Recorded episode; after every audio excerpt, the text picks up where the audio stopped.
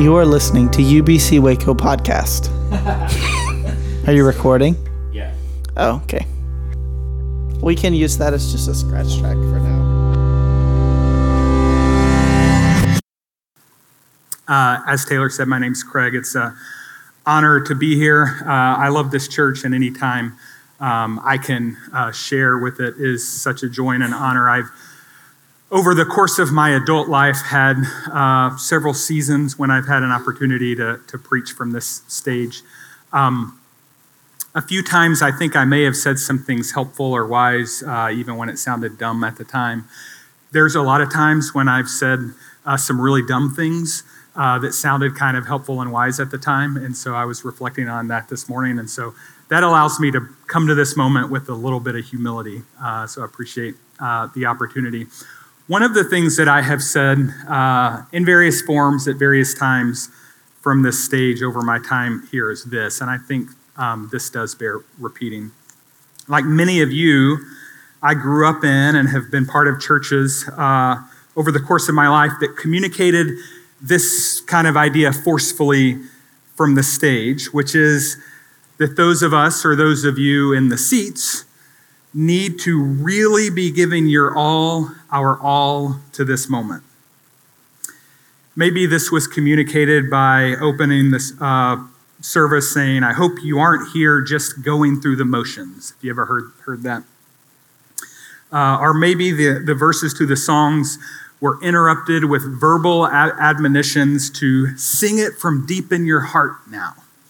Uh, I'm so thankful that we often, or that we rarely, if ever, have had sing it from deep in your heart, um, interrupting our songs here. Regardless of the intent of those admonitions for intentionality and uh, admonitions um, for intensity, uh, the result is often the same, which is a sense of shame for those who just couldn't give another ounce of enthusiasm our intention to this moment. Some of you are hardwired for exuberance, uh, or your experiences with God and church and faith make it impossible for you to engage this moment with anything other than excitement and joyful expression. But others of you, because of past trauma or skepticism or just how you're created and how you exist in the world, have given all you have just to wake up on a hot, on maybe the hottest of all summer mornings, and get in your car and travel however far uh, you travel to get here, are logged online, and you have nothing left to give in this moment than what you've already given to get here. And of course, many of you, probably most of us, fall somewhere in between um, those extremes. One of the things I believe that sets UBC apart uh, from other churches is that we try really hard to make space for both of those extremes and everyone in between. Now, hear me out. We fail at that a lot. Um, we failed at that attempt many times, and I can testify that in my time here, few things have caused more tension or conflict or um, kind of uprising than this question of uh, who this hour on Sunday morning should be designed for. Should it be designed for the exuberant or the pensive? Um, but I dare say, uh, even though we fail at that and, and that kind of uh, question causes a lot of um, tension, few churches, if any, have given as much care to that question and to trying to thread the needle um, as we have. So, whether you are one who has a lot to give to this moment, to this hour, probably less than an hour today, uh, to the sermons, to the songs, to the prayer, or whether you've given all you have already and just occupying the seat where you are here or online, um, is your singular act of faith for today. Know that you are valued, seen, and as Taylor so prophetically and pastorally preached uh, last week, you are loved.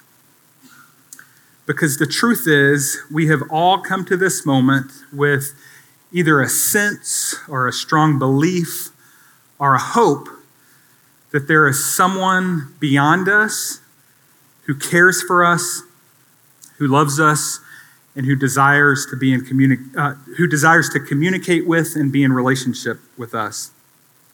and who at some time in the past, and maybe even now, continues to reveal things to us.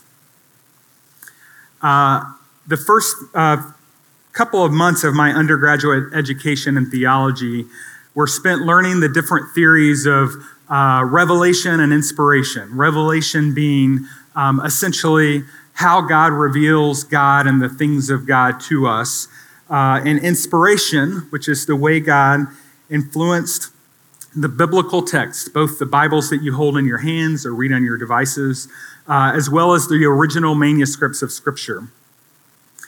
We were taught about this thing called general revelation, which is the idea that aspects of God and God's attributes can be clearly seen through things like nature. And we were told about specific revelation, that God has chosen to be more specifically revealed through Scripture and ultimately through the person of Jesus Christ.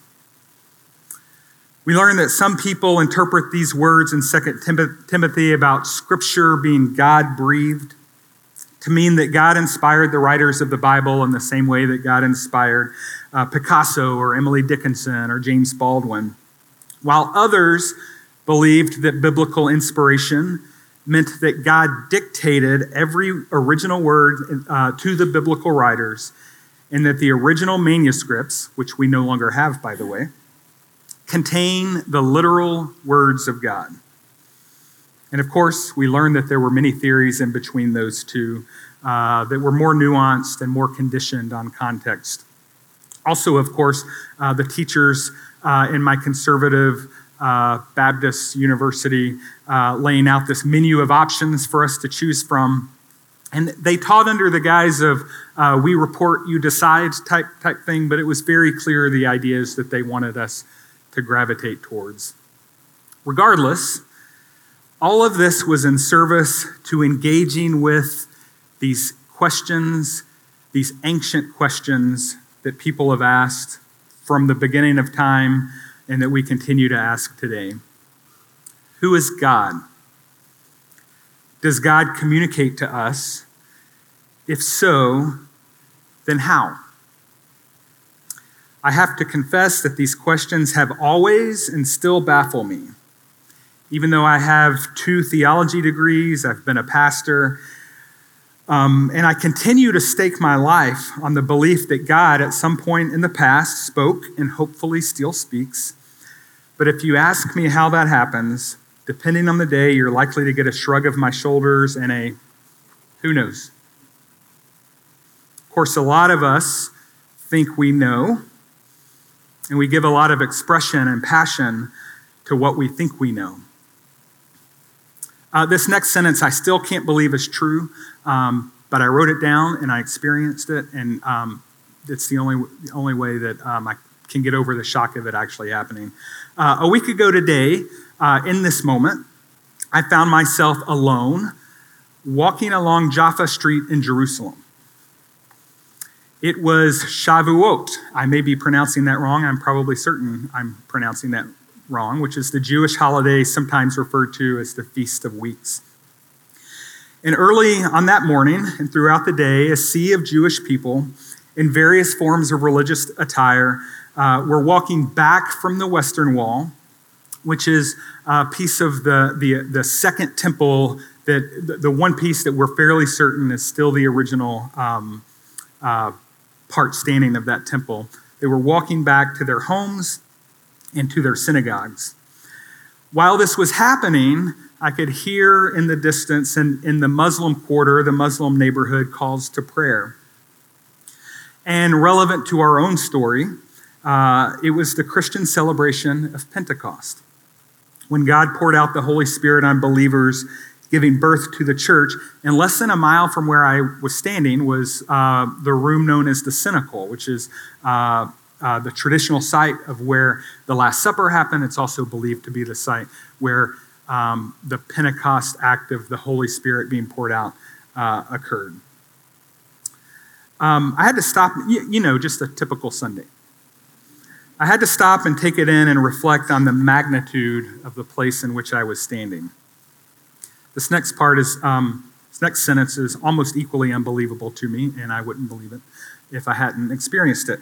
Later that day, hanging out at a neighborhood bar with some Jerusalem locals, most of whom were Jewish American expats who had moved to Israel, I was talking about my experience that morning when someone said, You know, this city has more people outwardly expressing their faith, more people seeking to hear from and experience God than anywhere else on the planet. That was the first part of what he said. Second part, and it isn't even close.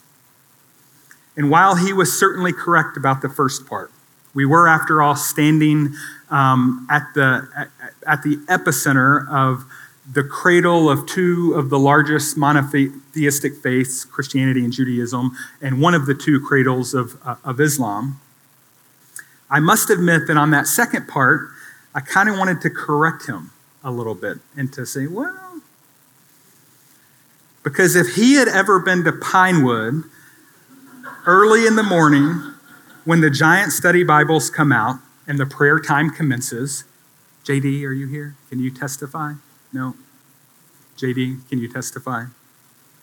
Or if he had ever been uh, or walked Baylor's campus during the 72 hour prayer and revival week, or if he had ever been cornered in the linen section of Target with someone suggesting that they aggressively pray for you, then he might would have reconsidered the and it isn't even close part of his statement. Waco isn't Jerusalem, but it's not for nothing that we have been referred to at times as Jerusalem on the Brazos. A lot of people in a lot of places on the planet want to hear from God. Christians, like Jews and Muslims, don't have a monolithic view on how, when, and where God speaks. We have a lot of different views on that. Our opinions as Christians are legion. Almost all of us hold to a belief that God has spoken to us through Scripture, but there are a million theories about how complete that is and how that happens. Though many of us would deny this, most of us believe God clarifies and continues to reveal God's self to us through tradition or, or how faithful believers have interpreted Scripture over the years. Many of us hold some kind of belief that God's ultimate revelation of God's self can be found in the person of Jesus Christ. Uh, and then there's another way, um, and uh, this is uh, what the lectionary passage speaks to us from today. Uh, Jesus spent the first 15 chapters of John uh, performing miracles, kind of the first section of John, healing, a little uh, second section before we get to our passage today, and doing a lot of teaching, teaching his followers some real lofty ideas about God, revealing to his followers God and attributes of God. And then, knowing his death and resurrection were soon to come, and knowing that after appearing to them a few more times, he would no longer be with them physically, he told them lovingly, I still have so much more to tell you, but you just can't bear it all now. Jesus knew, like all the religious residents and pilgrims of Jerusalem last week, and like every devout believer right here in the Bible Belt of America, that people who were following him would be desperate to hear his voice, desperate to know the things of God, and desperate to be guided in a way that they couldn't be guided by themselves without him there. And his answer was that he would not leave them alone he would send someone after them to continue to reveal God to them. And we know that someone as the Holy Spirit, the third person of the Trinity. Now, um, I will be honest with you.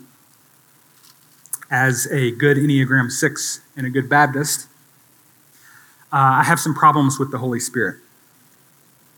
I mean, I'm a Christian. I accept that the Holy Spirit is part of the triune God. Today is uh, Trinity Sunday on the church calendar. This is the day when pastors who care to um, address the idea of the Trinity in a way that is uh, not heretical, and uh, most pastors fail um, at that. Um, the ones who don't fail are the ones who um, are wise enough not to try to explain the Trinity. Um, but this is just so you are aware of the context of this. This passage, we, we have the, the lectionary writers are trying to show us the one example where we can kind of create a formulation of um, a Father, Son, Holy Spirit within, within the passage. Um, but all of that given, what I often want to tell Jesus in this moment when he's uh, promising the Holy Spirit is uh, really? This is the best idea for re- revealing the things that you didn't get around to telling your disciples before uh, that they couldn't bear at the time. There are a lot of reasons for my dysfunctional relationship with the Holy Spirit. Like some of you, I have seen and been on the receiving end of abuse in the name of the Holy Spirit. I've seen people use the idea of the Holy Spirit as a tool of manipulation and control. And I've seen people use the Holy Spirit as validation for their own ideas about God um, and what they want God to say.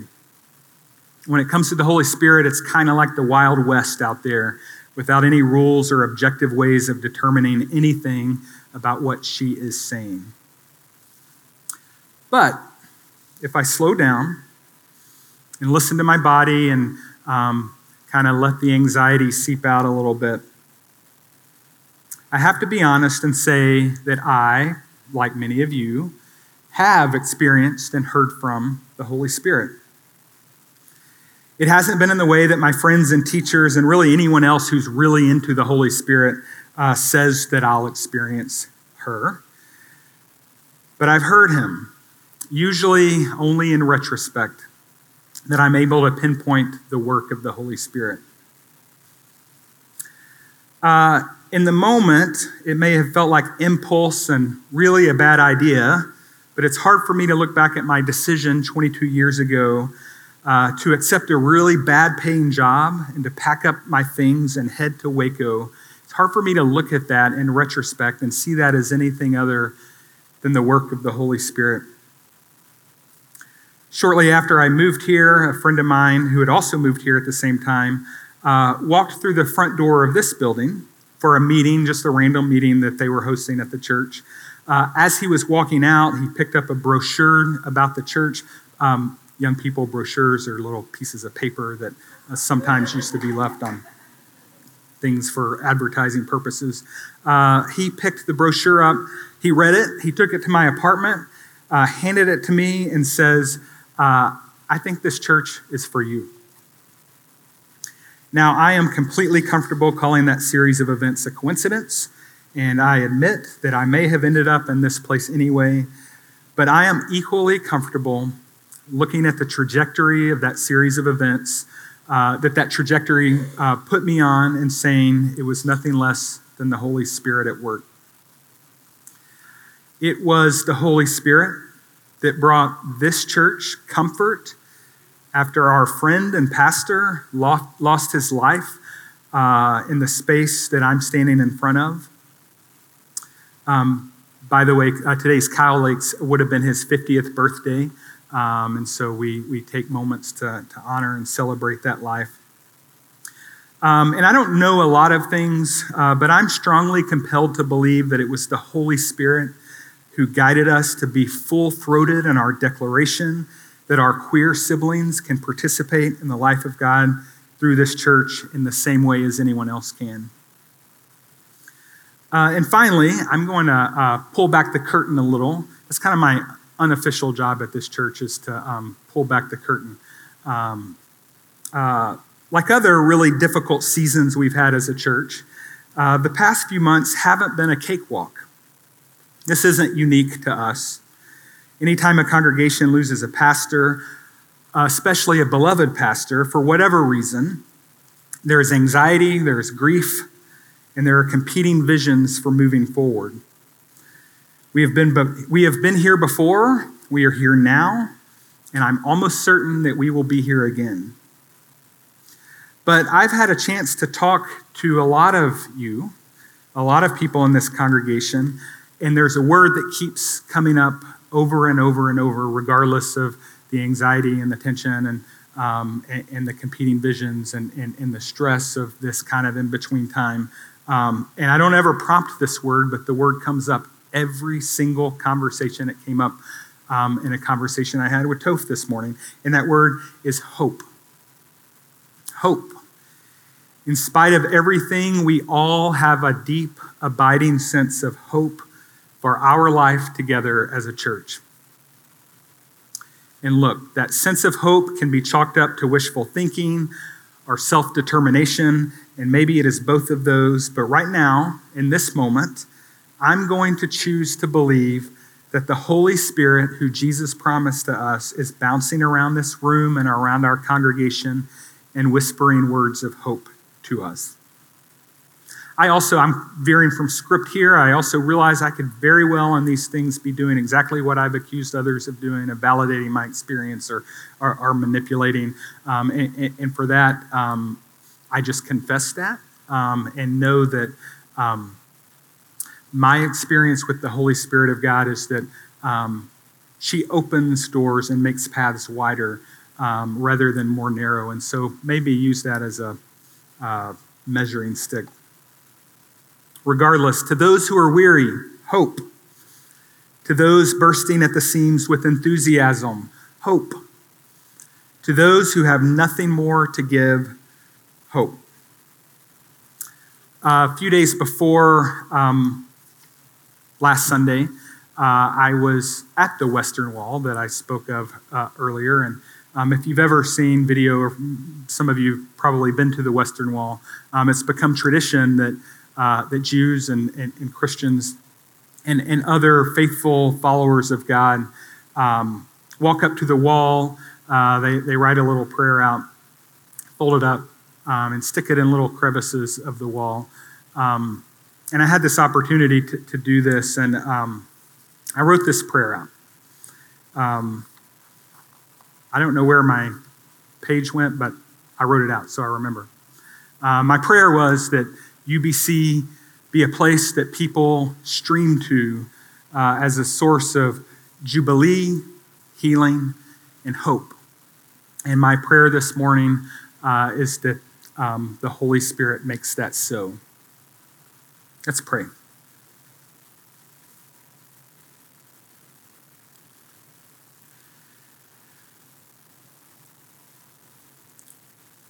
God, like many people, I uh, hear about the third person of the Trinity and um, I shrug my shoulders, uh, I scratch my forehead, and I just don't get it.